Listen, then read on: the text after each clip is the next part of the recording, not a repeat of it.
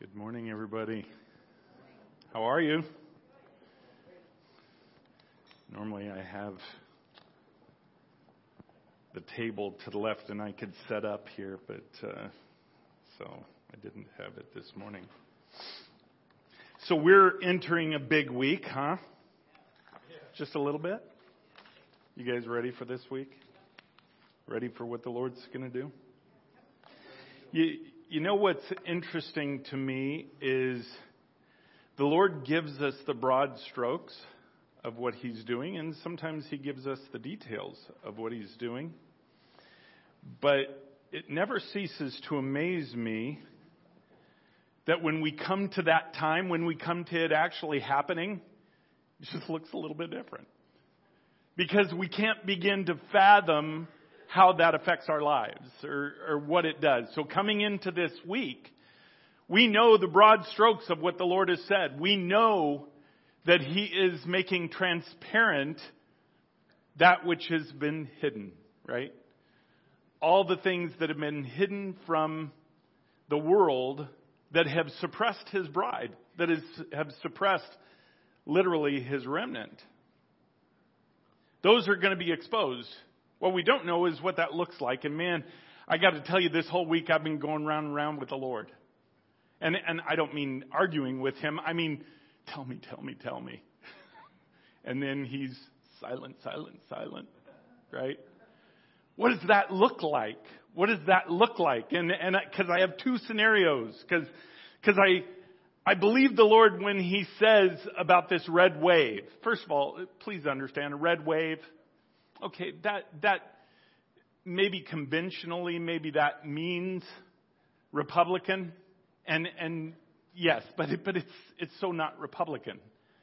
It is the thought processes of God. It just so happens that the other side has none of that. It doesn't mean that all the Republican side is good, because the red wave that is coming is the wave of God's move on this country. Bottom line.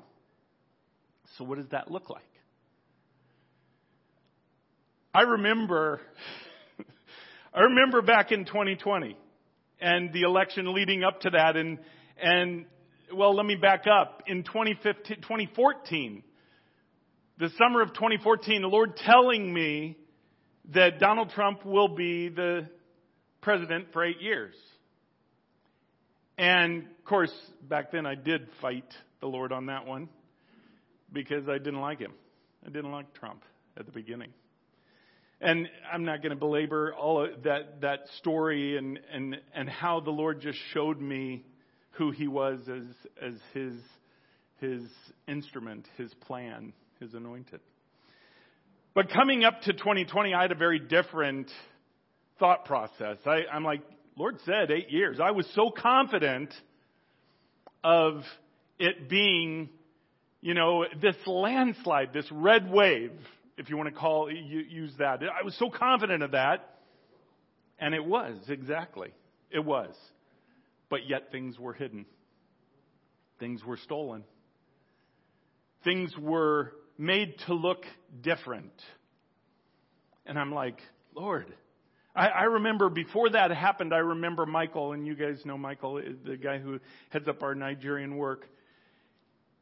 Maybe a few weeks before, a month before the election in 2020, he said to me, I'm just getting this weird feeling that the news is going to say that Trump loses.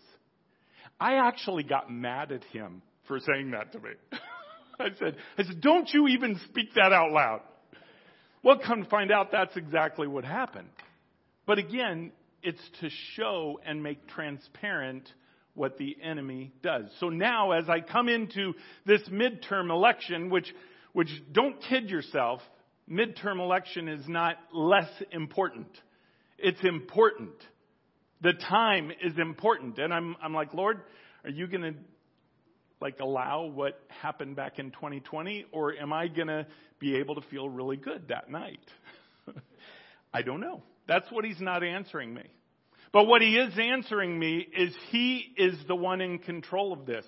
He is the one moving in this. What will be shown and made transparent is those who come against him. So no matter what, we're in for an incredible week.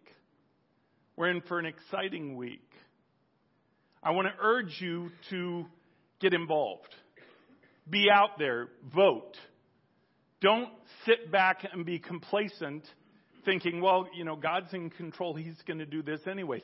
He uses his people as instruments to bring about his will. So do it. Get out there. Just wanted to mention that before we got going this morning. Now, let's pray before I get into this. Father, we worship you and we praise you and thank you, God, for your presence here, the presence of your Holy Spirit. Thank you, Lord. I just found myself not wanting to end in the worship because I didn't want to end the focus.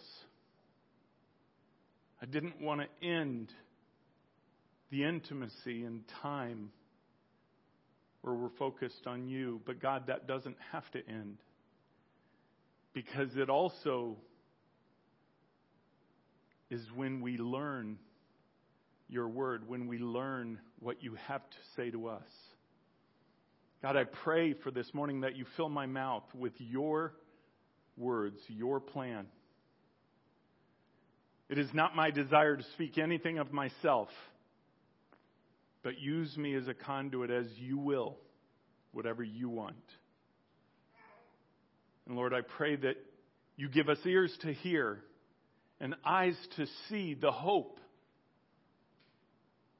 the love, the peace that you offer even in these crazy, troubled times. Father, I thank you and love you in Jesus' name. Amen. Is it the lights or is it hot in here? Is it the lights? It is like insanely hot up here. Okay. Well, all right. Well, if you guys are cold, then I won't have you turn the AC on. But if you're breathing out heavy, then turn to the side. I'm kidding.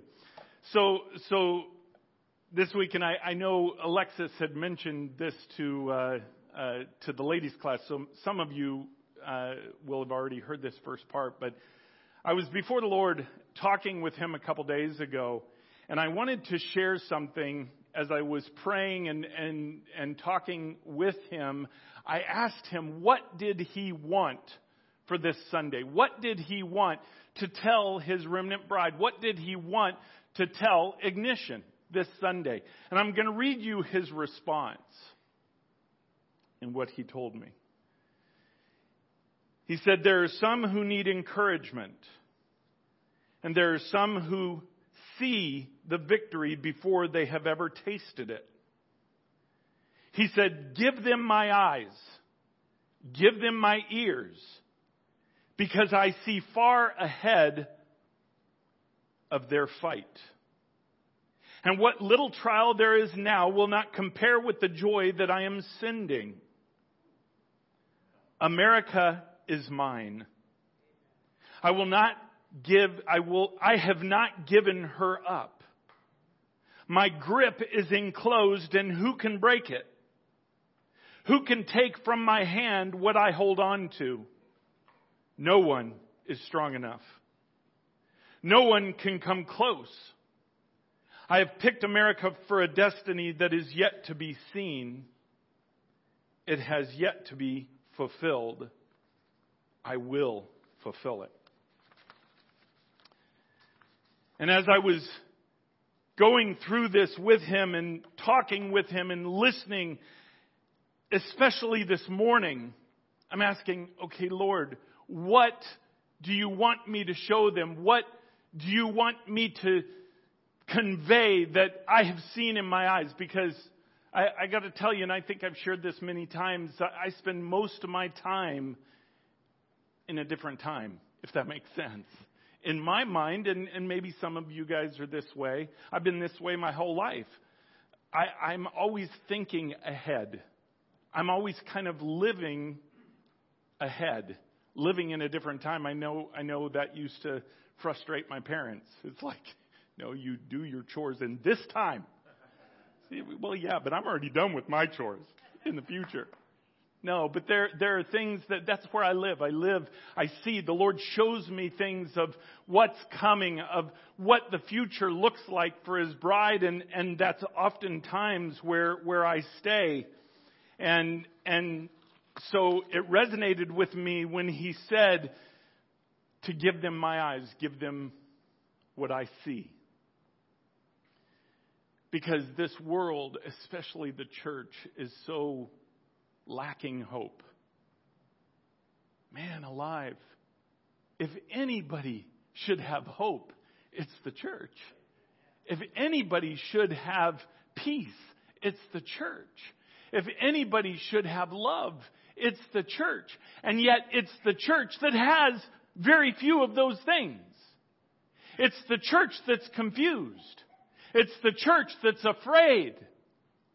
And they don't have to be.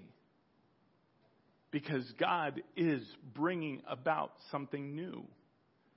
Now, a few weeks ago, and we're going to kind of, the Lord's having me continue from last week, which is interesting because I didn't know that till this morning. And what He gave me this morning, I'm not really sure how He's going to bring it together, but I know that He will.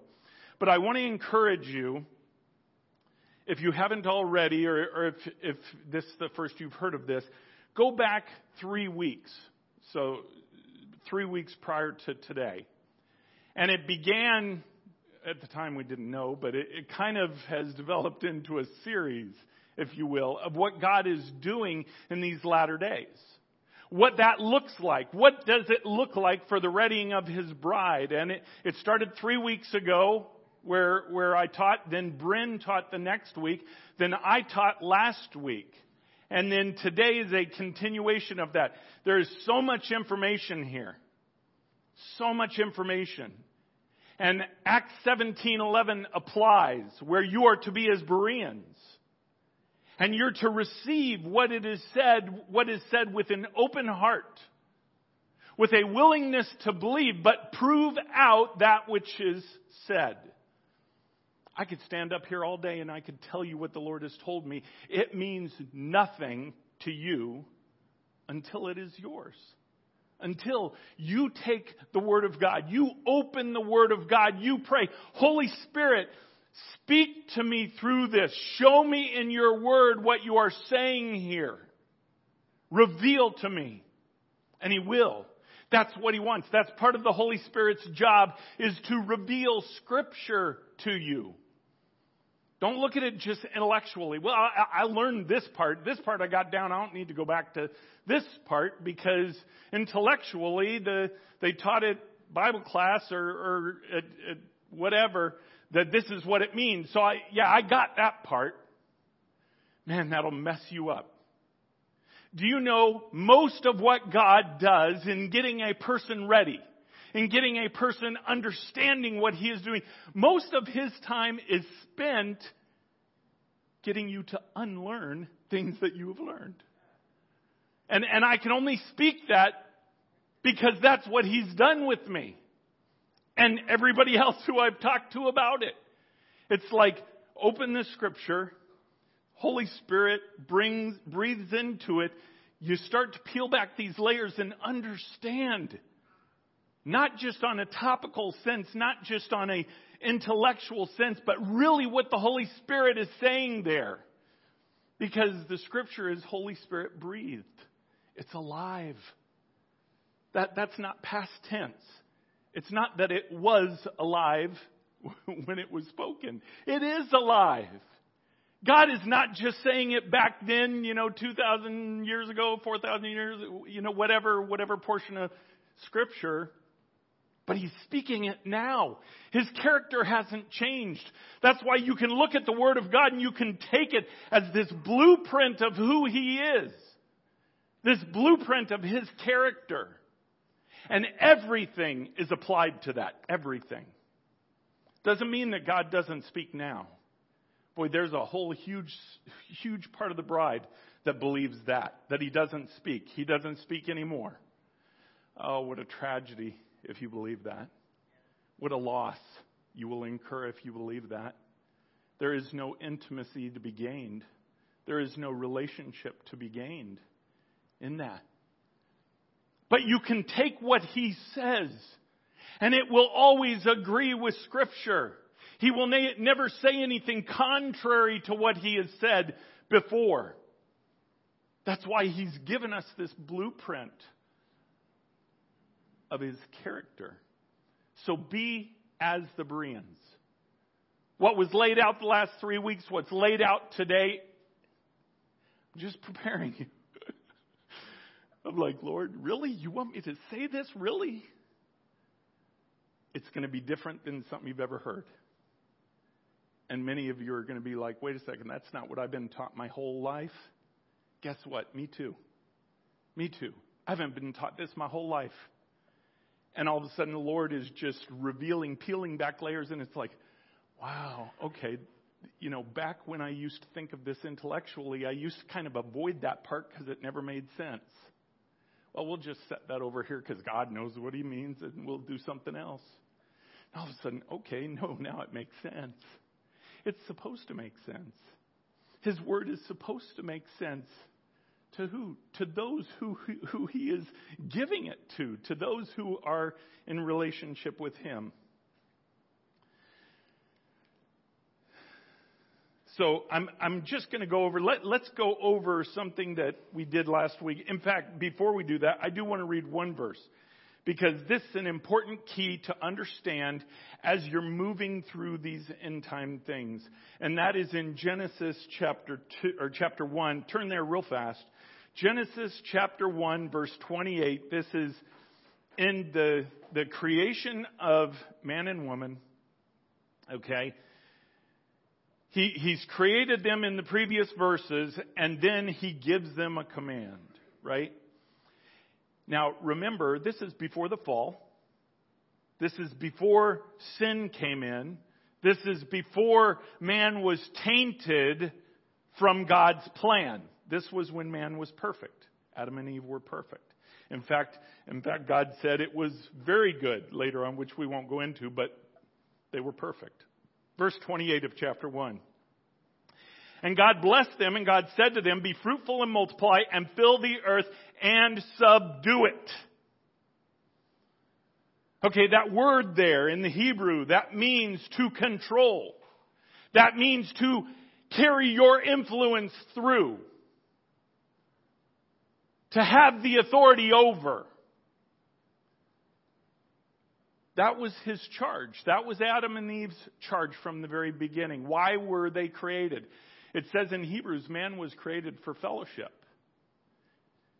God says later, he talks about stewarding what we're given, right? So right at the beginning, man and woman were given everything. Everything on the earth. It said, subdue it. They were to be held accountable for that work. Adam and Eve were. They were literally created to be partners with God in the work that he had created to be a blessing to him. That was what they were charged with. Then if you go on to chapter 3, you see during the fall what happened was Adam gave away that authority. You with me? You follow me? He gave that authority to subdue. He gave that authority to have control over and to have authority over. He gave that away to Satan. He gave it away. Right at the beginning, he gave it away. Now, God knew he was going to do that, obviously. But he gave it away. That is what precipitated, and you see later in chapter 3, where one of the first prophecies comes out. And that is that Satan will have a seed, God will have a seed, and God's seed will crush Satan's seed. There's a lot there. We're not going to get into that this morning, but it began this battle. It began this war. All because Adam gave it away. Not by deception, he gave it away by choice. Now, I won't get into that either because In part, I believe he gave it away because he didn't want to give up his bride. He gave it away because he loved her, and he knew what she had done. And there was a penalty for that. And in many ways, he probably threw himself on the mercy of God. But understand that from that moment, God had a plan in creating Adam and Eve that was not fulfilled. Not fulfilled. Since the time of Adam and Eve, it has never been fulfilled. You understand that, right? You're with me on that? That Satan has the authority, or at that point was given the authority. And yet you look at the end when the bride is a ready bride on this earth, not in heaven, on this earth, that she is a ready bride and she is ruling. There has to be a point where that authority shifts. And that's what God's been teaching us. That's what he's doing right now. He is taking that authority that Satan had and shifting it to his bride. Literally shifting it back to those who would steward it properly. I told you last week to look up Psalm 82. Psalm 82 is when he declared those who he had given the nations to, he declared, and it wasn't human. Okay, these were principalities that he had given the nations away to. It says, in Psalm 82, he said, I will take them back. And that's what he's doing. The payment for that was great. The payment for that was Jesus' blood. The payment for that was God himself choosing to insert himself into his own creation and become a man. To live a perfect, sinless life only to offer it on the cross because it required that payment to then be able to give that back to man. You follow me? He had to make that payment with his own blood to give the opportunity back to man to subdue the earth, to control the earth, to have authority over the earth. Not in suppression, but in rulership, in godly rulership. So Jesus paid that price 2,000 years ago. He paid that price. It said, it is paid, it is done, it is finished, it is paid in full. Everything that needed to be paid for was paid by Jesus Christ. He was given the authority to take back that which was lost. But yet, just like the beginning, he didn't change God's plan. God's plan was always to partner with mankind. That was what he said in Genesis chapter 1. He was going to partner with mankind who would then subdue the earth, who would steward the earth according to what God's will was. Okay, you with me on that? And we talked about that a little bit last week. So let's go to Revelation chapter 10. I want to mention something because we talked about the last trumpet last week. And we talked about the fact that the last trumpet was literally the readying of the bride. And I encourage you to go back and read that. But I want to point something out in chapter 10 real quick about the last trumpet, because we think of things, when we read Scripture, we think of things, as I've said, in a linear fashion, but we also think of things in terms of time. You know, it doesn't take me long. Well, if I had the ability to, it wouldn't take me long to blow a trumpet. Right? You blow a trumpet, few seconds, it's blown, it's done. You did that. Okay, that's what we think of when we think of the trumpet judgments in Revelation. And there's the judgment, right? Okay, the last trumpet. Here it is. We all go to heaven. We're done. And yet that's not what he's saying. I want you to turn in chapter 10 of Revelation. Let's just look at verse 7. But that in the days of the trumpet call to be sounded by the seventh angel, the mystery of God would be fulfilled, just as he announced to his servants. Okay, that mystery of the ready bride would be fulfilled in the days of the trumpet. In fact, if you look at that Greek word, what it means is in the time of. I don't know why theologians couldn't have just put that instead of in the day or in the days of, in the time frame of. Because it starts to set our mind on something bigger. Something bigger is going on. In the time frame of that last, it's kind of like saying in the time of the Gentiles. Okay, the time of the Gentiles wasn't 1 week. Even though if you read Daniel chapter 9, you kind of think, okay, well, yeah, it's 1 week or kind of like the rest of the weeks, it was 1 week of 7 and... Well, no. I mean, so far it's been 2,000 years, right? That's the time of the Gentiles. I have no idea what the time is of that seventh trumpet, what the time is of the readying of the bride. What I do know is that there is a transference to the bride from the world. Literally, this handoff that was given by Adam is now going to be taken back by the bride. Why? Because Jesus Christ paid for it. And as His partners here on earth, He partners with us to take it back. And that's what He's doing. But the days of that trumpet is where we find ourselves. So now, let's just turn a couple pages over to Revelation chapter 11. And let's look at the seventh trumpet again as we did last week. And I'm not going to go deep into this. You could go back and listen to it again last week and the weeks before. Starting at verse 15. Then the seventh angel blew his trumpet, and there were loud voices in heaven saying, "The kingdom of the world has become the kingdom of our Lord and of His Christ, and He shall reign forever and ever." And the 24 elders who sit on their thrones before God fell on their faces and worshiped God, saying, "We give thanks to you, Lord God Almighty, who is and who was, for you have taken your great power and begun to reign." To reign where? To reign where? In heaven? No, He already reigns in heaven, right? Does He reign in this earth? No, it was given away. It was given away by one He put in stewardship of it. It was given away. But yet in the seventh trumpet, this readying of the bride is going to happen to where that is taken back. And God's kingdom becomes the kingdom of the earth.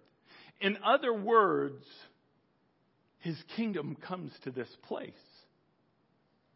Now see, as I grew up, I believed that it all just, everything just hang on until you get raptured and then it's all good. I mean, literally, just hang on. No matter how terrible life gets, just hang on. Finally, there'll be a rapture. It could come any day, so you have hope. It'll come any day. Oh man, was I so off. Now, by the way, the rapture is coming. It says at the end of that trumpet. At the end of those days, when the bride is ready, then He comes. But until then, there is this war of taking back what Adam gave away that Jesus already paid for. And then it says, "We give thanks to you, Lord God Almighty, who is and who was, for you have taken your great power and begun to reign." His power now is reigning on the earth. Go a little further. And the nations raged. Okay, that's an easy one. Just turn on your TV. You know, just open your eyes. But your wrath came. But His justice came. He is a holy God. He is not one that would be changed because of sin or changed because of mankind. He is holy and He is righteous and He is just. And this God of grace is one bookend. The other bookend is a God of justice. You can't get rid of that part because that's His holiness. This whole process is to make His bride holy to be with him, that he can reign inside of her.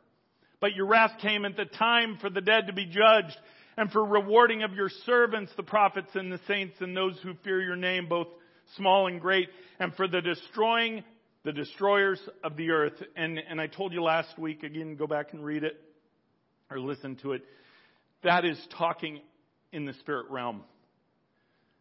That is talking about the principalities that had control over land, that were given that in the Tower of Babel and failed to steward it properly, failed to steward it for God. I find that so interesting that God still requires, even of fallen angels, he requires them to steward properly. Now, certainly knowing good and well in his mind, they're not going to. But if that stopped him from doing things, he never would have created man in the first place. He never would have created Lucifer in the first place, knowing what he would have chosen. But that was the cost of love for him. He had to create a world that had choice. He had to create a people that had choice. Because then we could choose to love him. That's real love. If we're just slaves and we're forced to love, that's not real love. So in this seventh trumpet, we have this mystery that is unfolded. Now, I want to read you something else. Again, I was before the Lord a couple days ago.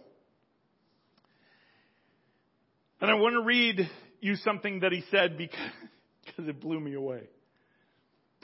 I was talking with him about an event that is coming up in the end of this month, beginning of December, in Washington, D.C. Not an event that people know about. It's just something that the Lord is going to do. I was talking with him about that and asking him some questions about that. And oftentimes he will answer things that I'm not asking. Because it's like, I'm not going to wait for you to ask the right question. I'm just going to tell you this answer. But I want to read you something that he said because it'll encourage you. And hopefully it won't scare you. He said, if you think things are fast now, you have not seen what I am about to do. And this was in regards to judgment that he is bringing. He said, all of this is building toward total authority over the earth. And he's talking about the bride. He's talking about those that are in relationship with him, those that are in intimacy with him. All of these things are proven out in the Word of God, and we've talked about that the last 3 weeks.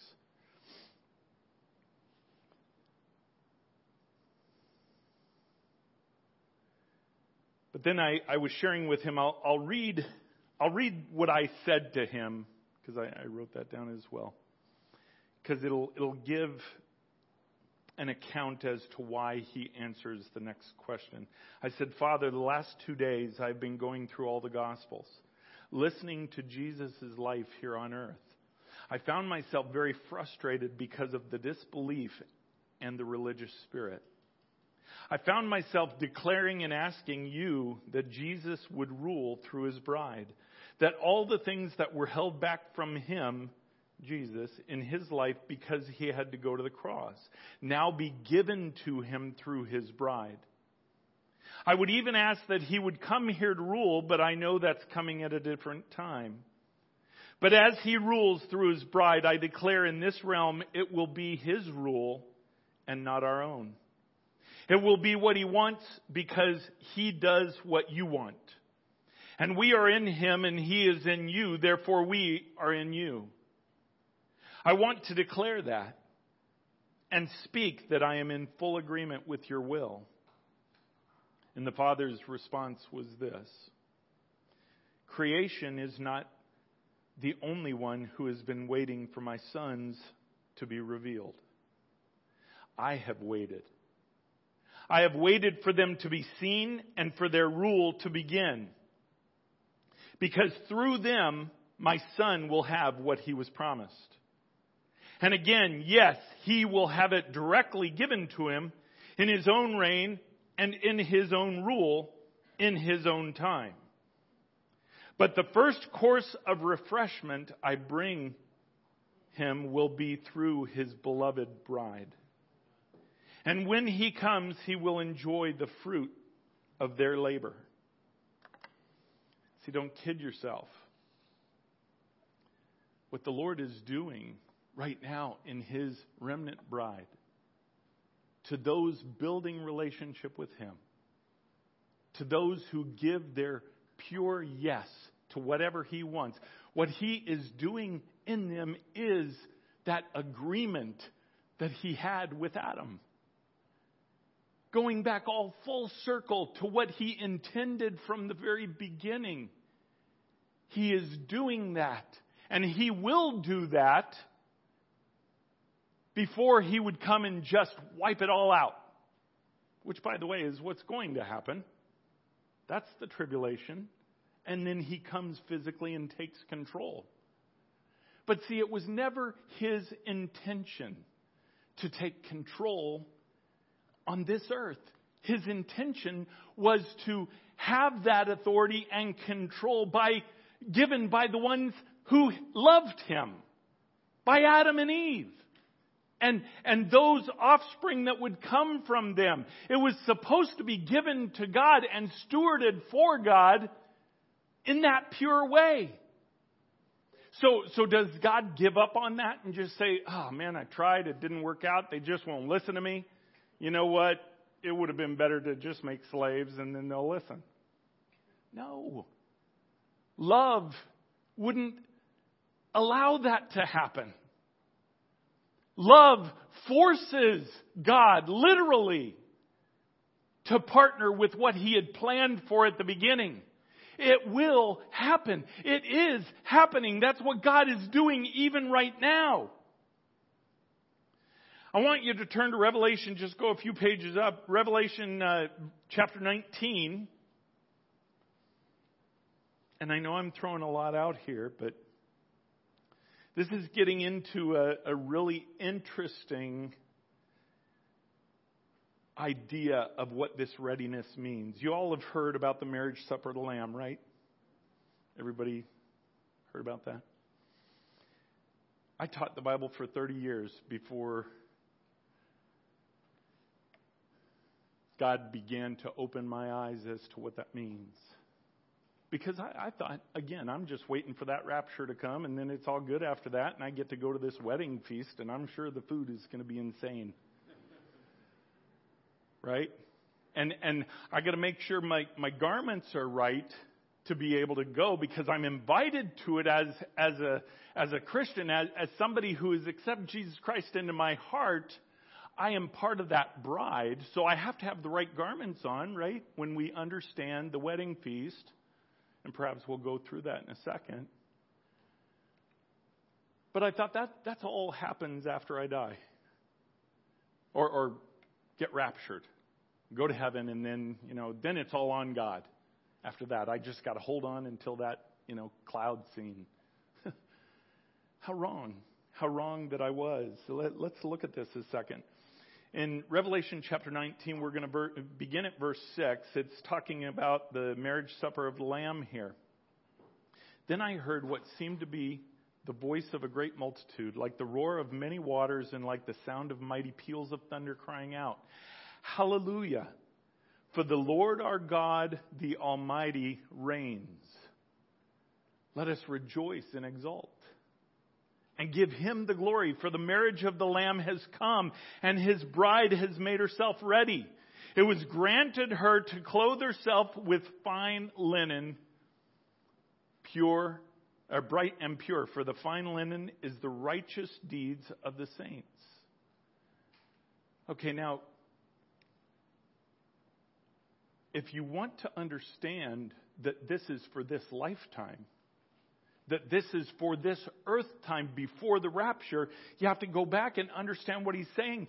Hallelujah, for the Lord our God Almighty reigns. Reigns where? Again, we said it before. I showed you in Scripture before. He reigns here because he already reigns in heaven. But he reigns now in the hearts of man, of mankind. He reigns in the hearts as he did with Adam and Eve prior to the fall. That is the shout. That's the joy that literally he reigns in their hearts. This is the marriage supper of the Lamb. Another clue is at the end of verse 7. It says, "For the marriage of the Lamb has come, and his bride has made herself ready." Okay, that kind of seems contrary of Scripture. If you think that is being made perfect in regards to sin, then you're confused, because we cannot do that without Jesus Christ. But yet it says here, has made herself ready. What does that mean? That the bride of Christ has, through their own choice, decided to say yes to Jesus Christ. To say, you rule in my life. You rule in everything that I do. You rule in me. That's how we become ready. That's how we become ready individually, but that's how we become ready as a bride, where he rules through us. But it says here that his bride has made herself ready.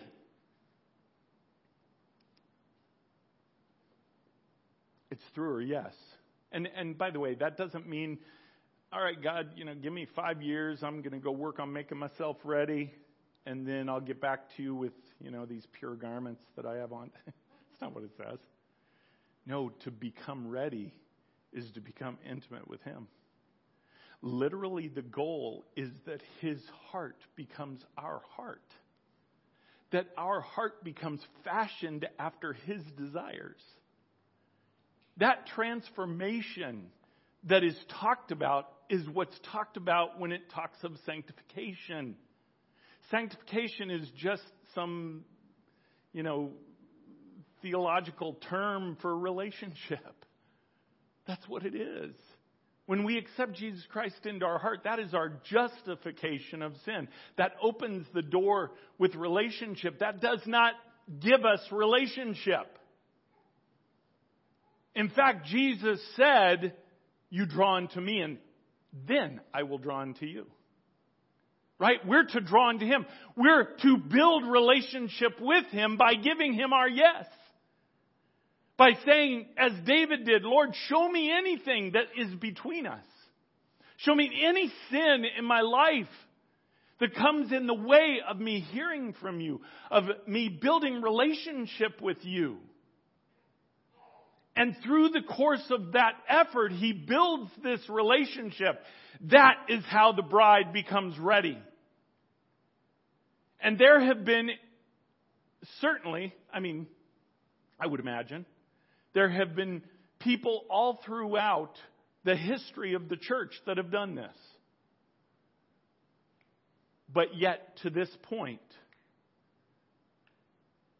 the bride collectively has not taken back what is rightly hers. Given by God, paid for by Jesus.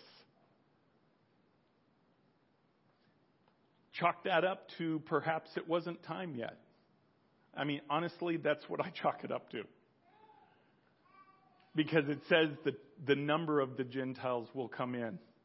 So God maybe had this specific number in mind of Gentiles that were going to accept his son as Savior.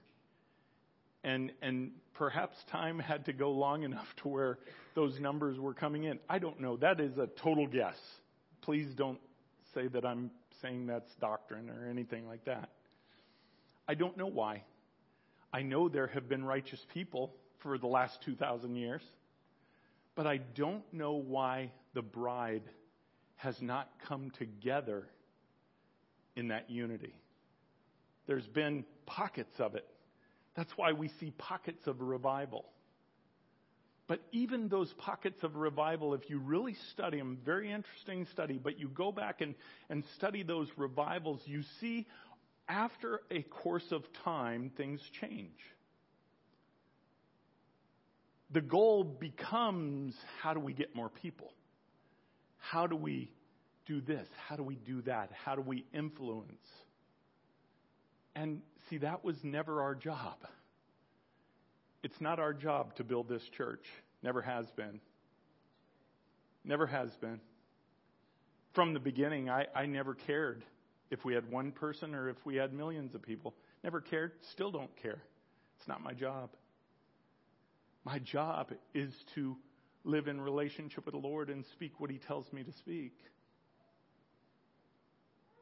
But there is a time that is here now where the Lord has spoken to His prophets and has said, it's time. It's time for these things to come about. We have seen them brewing over the last 8 years. It's time. It's time for the readying of His bride. I want to give you an example Jesus gives in the book of Matthew. Turn to Matthew chapter 22. He gives a picture of this wedding feast. I want to read it to you. It's interesting to recognize some points here. Verse 1 in chapter 22. And Jesus began to speak to them in parables. The kingdom of heaven can be compared to a king. Now remember, in all these parables, he's answering this question because they said, what is the kingdom of heaven like? Okay. Now recognize the kingdom of heaven is not the kingdom of this earth, but it's supposed to be. Right? It was supposed to be with Adam and Eve. Adam gave it away.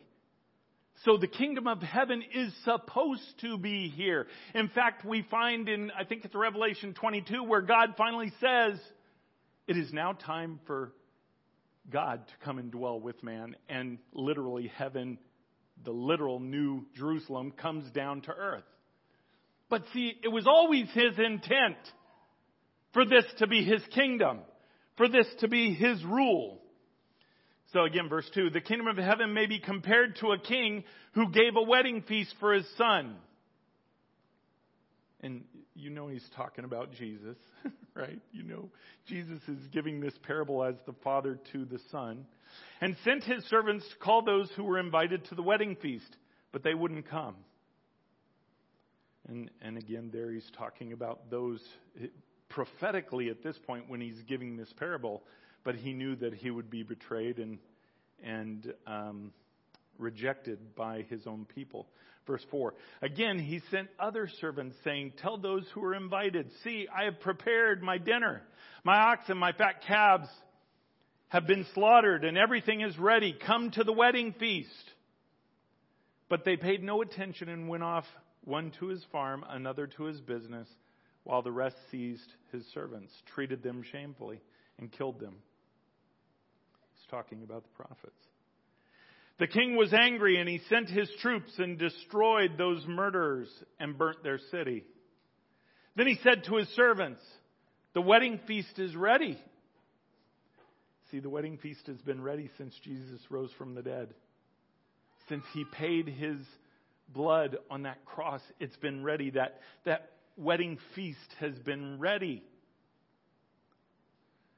Go therefore to the main roads and invite to the wedding feast as many as you find. And those servants went out onto the roads and gathered all whom they found, both bad and good. So the wedding hall was filled with guests. But when the king came in to look at the guests, he saw there a man who had no wedding garment. And he said to him, friend, how did you get in here without a wedding garment? And he was speechless. Then the king said to the attendants, bind him hand and foot and cast him into the outer darkness. In that place there will be weeping and gnashing of teeth. For many are called, but few are chosen. For most of my adult life, I thought of that as the difference between salvation and not salvation. Being saved or not being saved. It's not what it's talking about. That's not what the clothing represent. Because we see in other areas where there are people who know the Lord, who believe in Him, but their garments are filthy. We saw that even in Zechariah chapter 3, where the garments are filthy because of sin. What does it mean to have pure clothing, pure garments? It means that sin is covered. But that's an active phrase. Not just that the sins were paid for because Jesus was on the cross and now I could do whatever I want. The active phrase is that building of relationship. When we have garments that are soiled by sin, we can't build that relationship with God. Why? Because we can't hear Him. We build these walls between us and God. Those walls are built with sin. And He's on the other side of the wall, speaking, talking, saying, I desire relationship with you, you personally.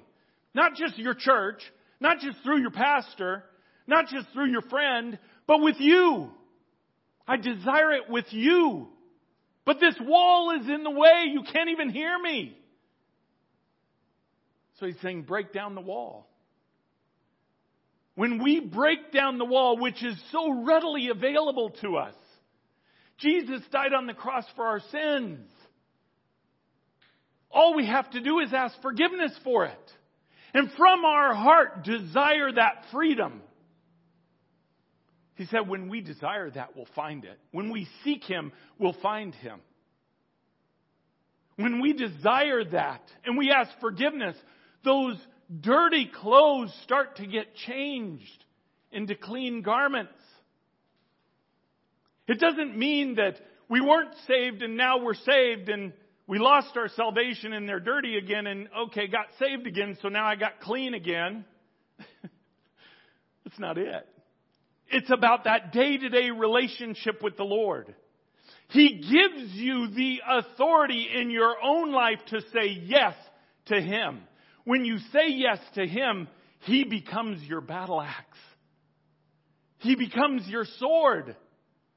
To literally pierce the enemy through that tries to soil your clothes. But see, the goal is that intimacy with the Lord. That's what happened here when the king saw this one who was invited to the marriage feast. He was invited. He was, quote unquote, saved, if you will. He was justified of his sin. He was invited there because of his placement in the family. But yet he wasn't clothed properly.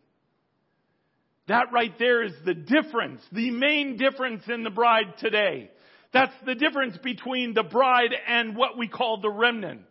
By the way, we don't just call them the remnant. The Lord calls them the remnant. That remnant are the ones who have exchanged their soiled clothes for pure ones.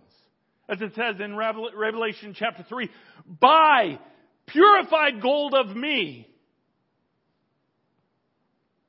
Tried by fire.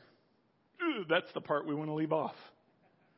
Because when we buy that gold from Him to be purified of Him, it comes with testing. It comes with fire. It comes with trouble. Why? Because, literally, how easy would it be if we get saved and then now devil can't touch us at all? First of all, that doesn't work because he's been the one in authority. He's the prince and power of the air. And please don't misunderstand. Jesus paid for that 2,000 years ago. But He never enacted His right. Do you understand? He never enacted His right of taking control of this earth, even though He paid for it already.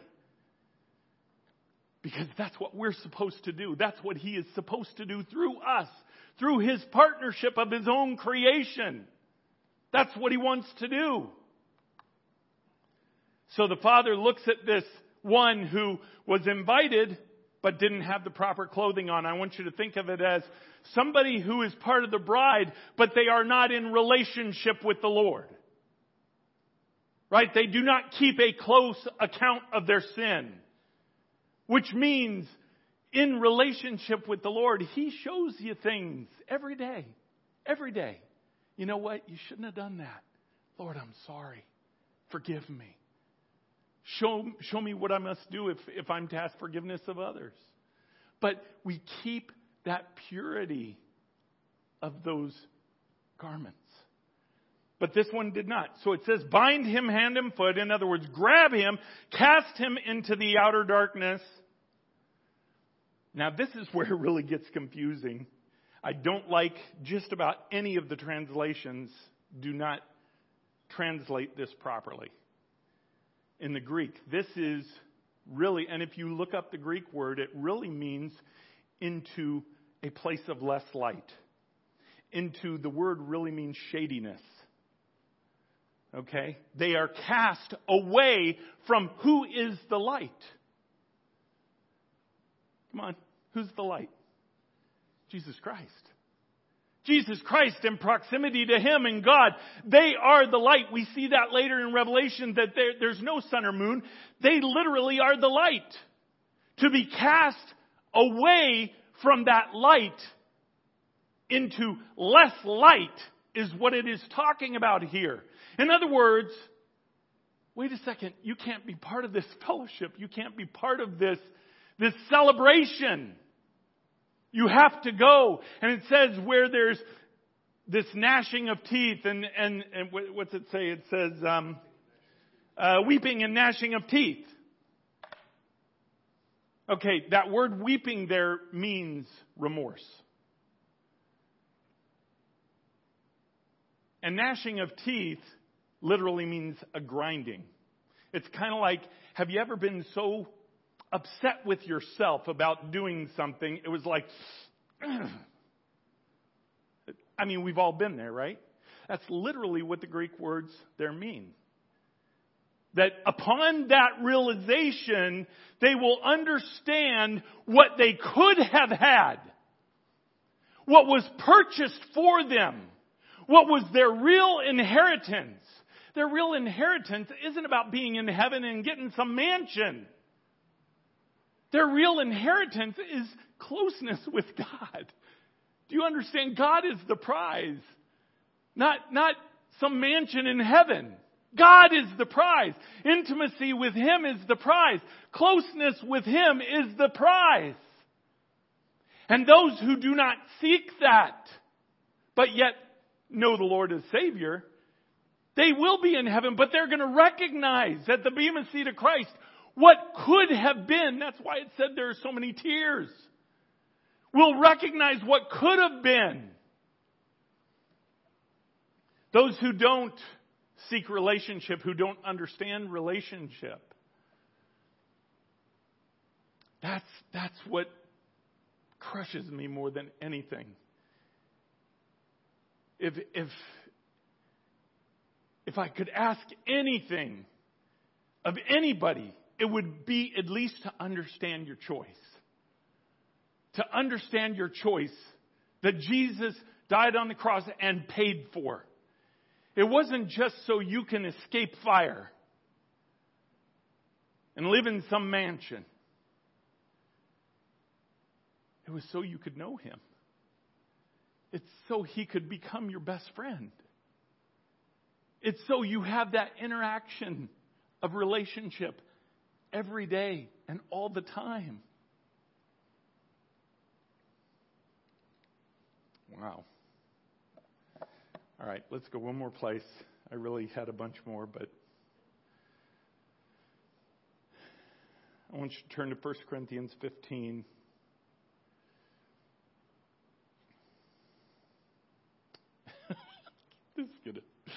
Okay. I should probably stop. All right, let me give a teaser. And you guys can study this.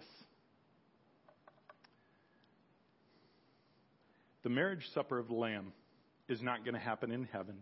It's going to happen here. It's going to happen here on this earth before the rapture. If you don't understand that, go through last week. I laid that out very in detail last week. But it's going to happen here, right? This marriage supper of the Lamb. It will culminate in the finality of that seventh trumpet, which is the rapture. Okay, but what is this marriage feast? In 1 Corinthians chapter 15, Paul tells us of a mystery. We're going to begin at verse 50. I tell you this, brothers, flesh and blood cannot inherit the kingdom of God. Recognize kingdom of God coming here. Okay, get out of your mind that he's talking about going to heaven. Cannot inherit the kingdom of God, nor does the perishable inherit the imperishable. Behold, I tell you a mystery.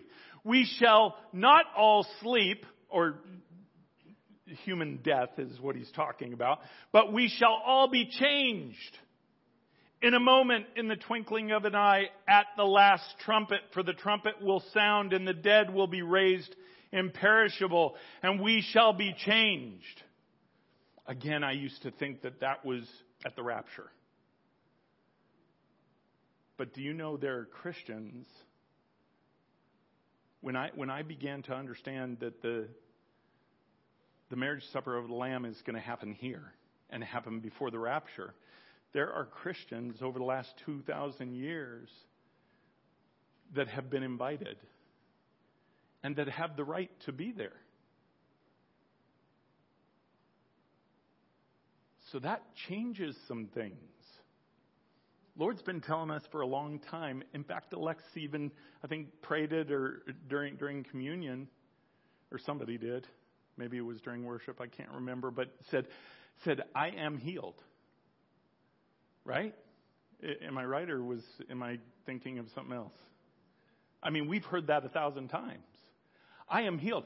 I claim this right now when I'm having trouble walking on my left knee, which is weird because I've never had knee problems in my life, and it literally happened during a dream. Explain that one to me.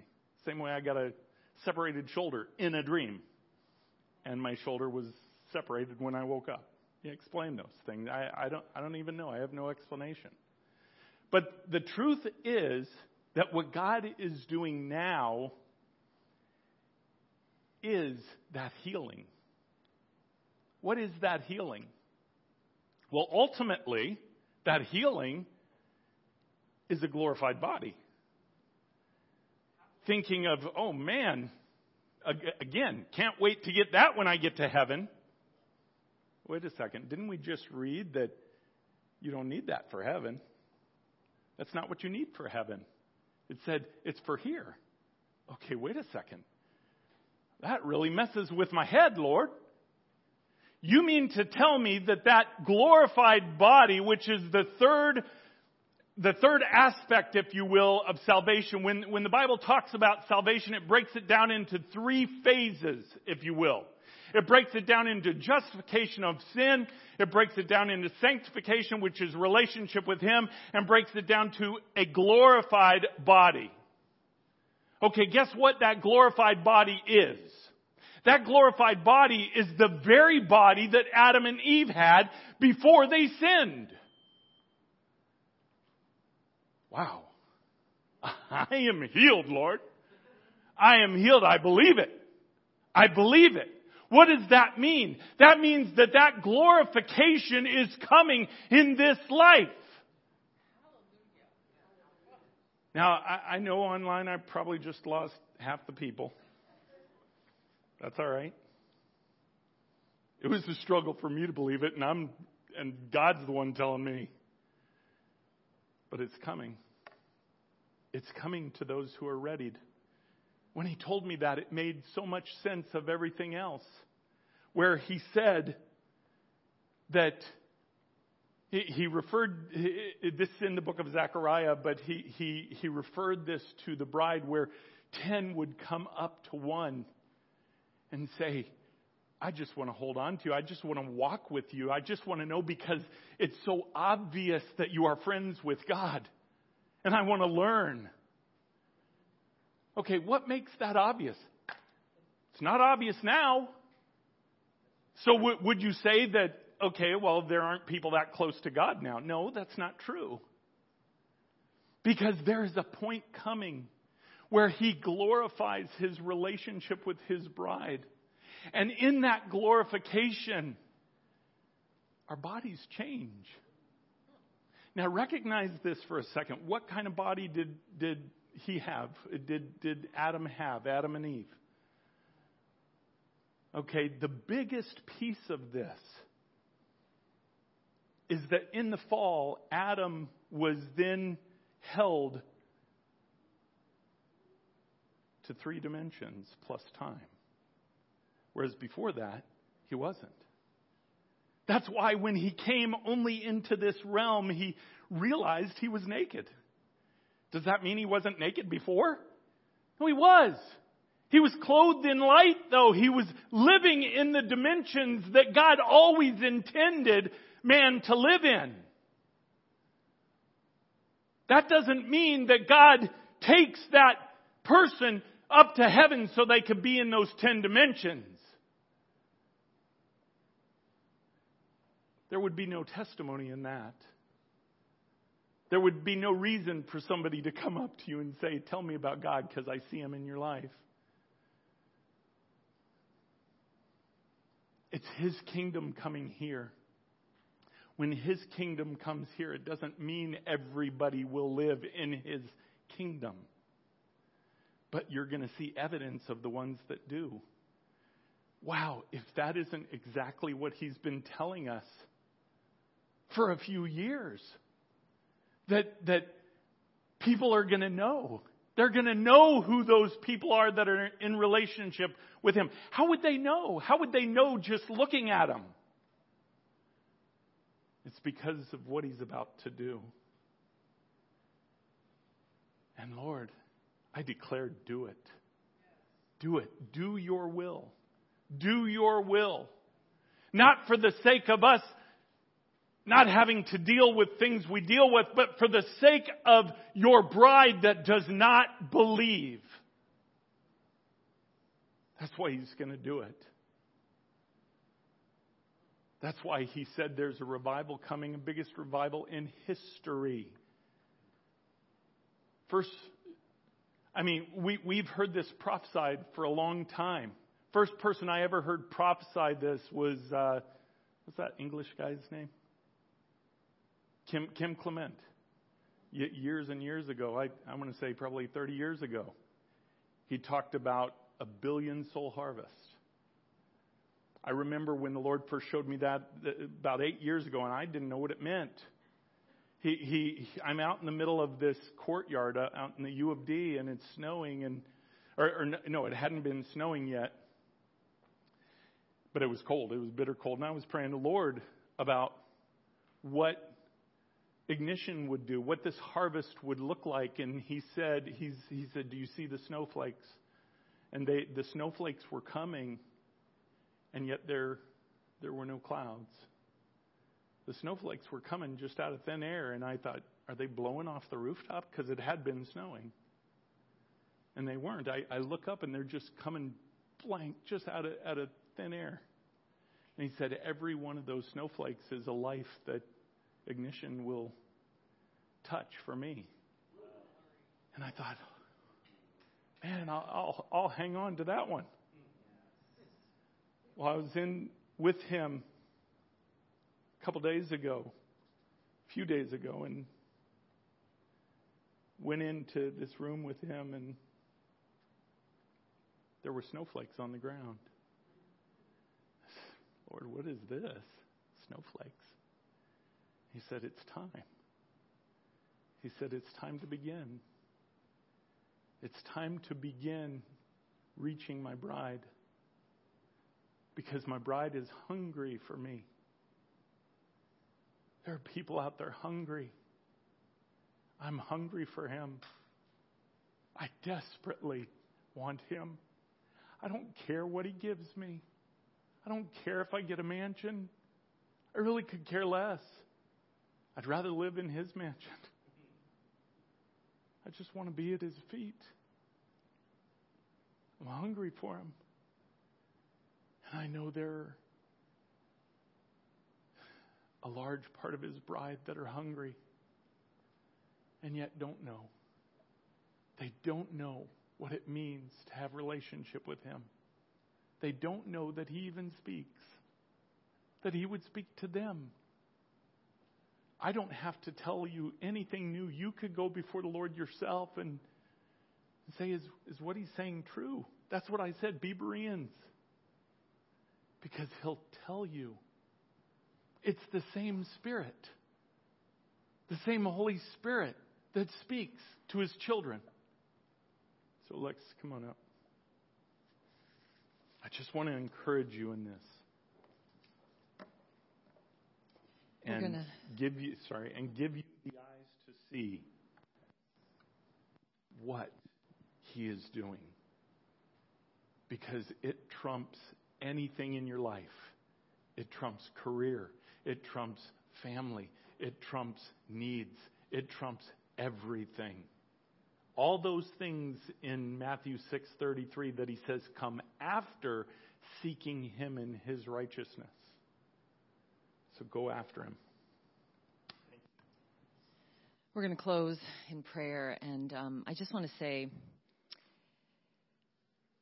to discover something deep, deep, deep in the Word of God, you do have to just be willing to go there. I was thinking all the amazing discoveries that we're getting right now, we're kind of conditioned to just believing what people say and not going after God ourselves. And, you know, even when you look back, Rich mentioned it at one of the last gifts meetings, even from Mount Sinai, the people were in fear of who they saw God to be. And they were like, oh, we can't deal with it. We can't deal with his voice and his presence. He's so holy. Moses, you just tell us. You just tell us how it's going to be. And you see it all different through the ages, people that are, they don't pursue God for themselves and be able to receive this revelation. And that's why we've gotten into some of this doctrine that we've now had to unlearn, because God wants to reveal it to people who will pursue him. And he said earlier in the message, the Lord said to me when Greg was preaching, he said, love is pursuit. If you love me, it's like how God, we sing that song, he won't relent until he has it all. He pursues us, but our love for him is a pursuit for him. And he really does want to reveal so much more. He doesn't want the bride to be spoon-fed just from the leaders. He wants your spirit in your time with him to bear witness to what he has people saying, and for us to be in unity with our own discovery. Yes, there are positional places he puts us, but there's not a hierarchy of knowledge. There's an equal opportunity for everyone to receive wisdom and revelation from the Lord. So go to him yourself and let him truly just, I always use the term blow your mind, because it's when I get something deep, especially from a verse that I have known my whole life, memorized my whole life, and the Lord unlocks something else, I've got two choices. I can either go, wow, Lord, look at what you're showing me. Or I can say, nope, that's not God. That's a demon. If I believe that, I'm being deceived. And we do have a choice. And there's a lot of the bride that will not let God show them any more than they knew before, because they believe that any new revelation is a false revelation. And that is what allows the enemy to win every time. Does it mean that there are false spirits that speak to us and deceive us? There are. But when we know him, I don't have to worry if somebody calls me on the phone and it says Greg Twiddell, and I answer and it sounds like Greg Twiddell, and that as I talk to him, I kind of know it's Greg Twiddell. I don't have to wonder. I wonder if this is somebody else. I wonder if this is a prank. I wonder if I'm being punked. I know Greg well enough to know that if he calls me, it's him. And when you know the Lord intimately, and he's speaking to you, you will know his voice. And he says it, my sheep hear my voice. They know me and they follow me. And it's available to each of us.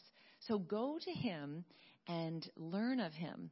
And man, oh man, if I had known, in my growing up years, the relationship that was always available. Now he's actually showing me times when he spoke to me when I was a child and I didn't recognize it at the time. And he's taking me back to those moments. And I'm like, wow, you were speaking to me the whole time, but I didn't know because I wasn't taught that. And I felt like all I could ever learn from God was what my Sunday school teachers and my pastors taught me and what on face value I could get from the Word of God. And it's so much deeper. So God is awesome. Let's pray. Father God, thank you. Thank you for the depth of wisdom and revelation that you give us, God, in your Word, and that you are so willing to unlock truth, God, whether we are intellectually smart or not, God. You are no respecter of a person, God, except that they just pursue you and love you and seek you and give you their choice of yes. God, I just praise you for that. And God, I do pray that with some of these things that you are revealing at this time, that you would help us to, by faith, believe what you are saying, and that it is you. God, only you can give us the confidence and the peace that it is you, God. And only you can keep us from being deceived. No matter what kind of guards we put into place other than a pure heart, God, you are the only one that can protect us from deception. It is literally deception to think that we can protect ourselves from being deceived. It is just in the pursuit and closeness of you that you protect us. So, God, I pray that you would give us that heart to want to know you more. Oh, God, no wonder without any of that, no wonder people just despise and run from religion. It's so empty. It's so false and fake and void of anything real. But, God, in you, I don't even like to attach the current modern day meaning of religion to anything that you are, because you are just the fullness of every longing that we have. You created us for actual fellowship with you. How is that possible? It is so awesome. Thank you, God. Thank you for loving us, speaking to us, and now revealing to us things that you are opening up at this time. God, you are a God that reveals things in your sovereignty at certain times. That's why there wasn't the technology that we have now in the 1600s, because there were certain times for certain things and advancements to be known. And God, we are now entering a time where you are showing us different things based on your plan unfolding. So God, help us to trust you for it. I just love you. I praise you. I thank you that I can count on you. When man fails me, when doctrines get confusing and distorted and the enemy comes to try to be some familiar spirit, angel of light, God, I can count on you to discern these things by your Holy Spirit, what is truth and what is not. Because apart from you, I can do nothing. So I just praise you. Take this word and drive it into our hearts and into our minds deeply, in Jesus' mighty name. Amen.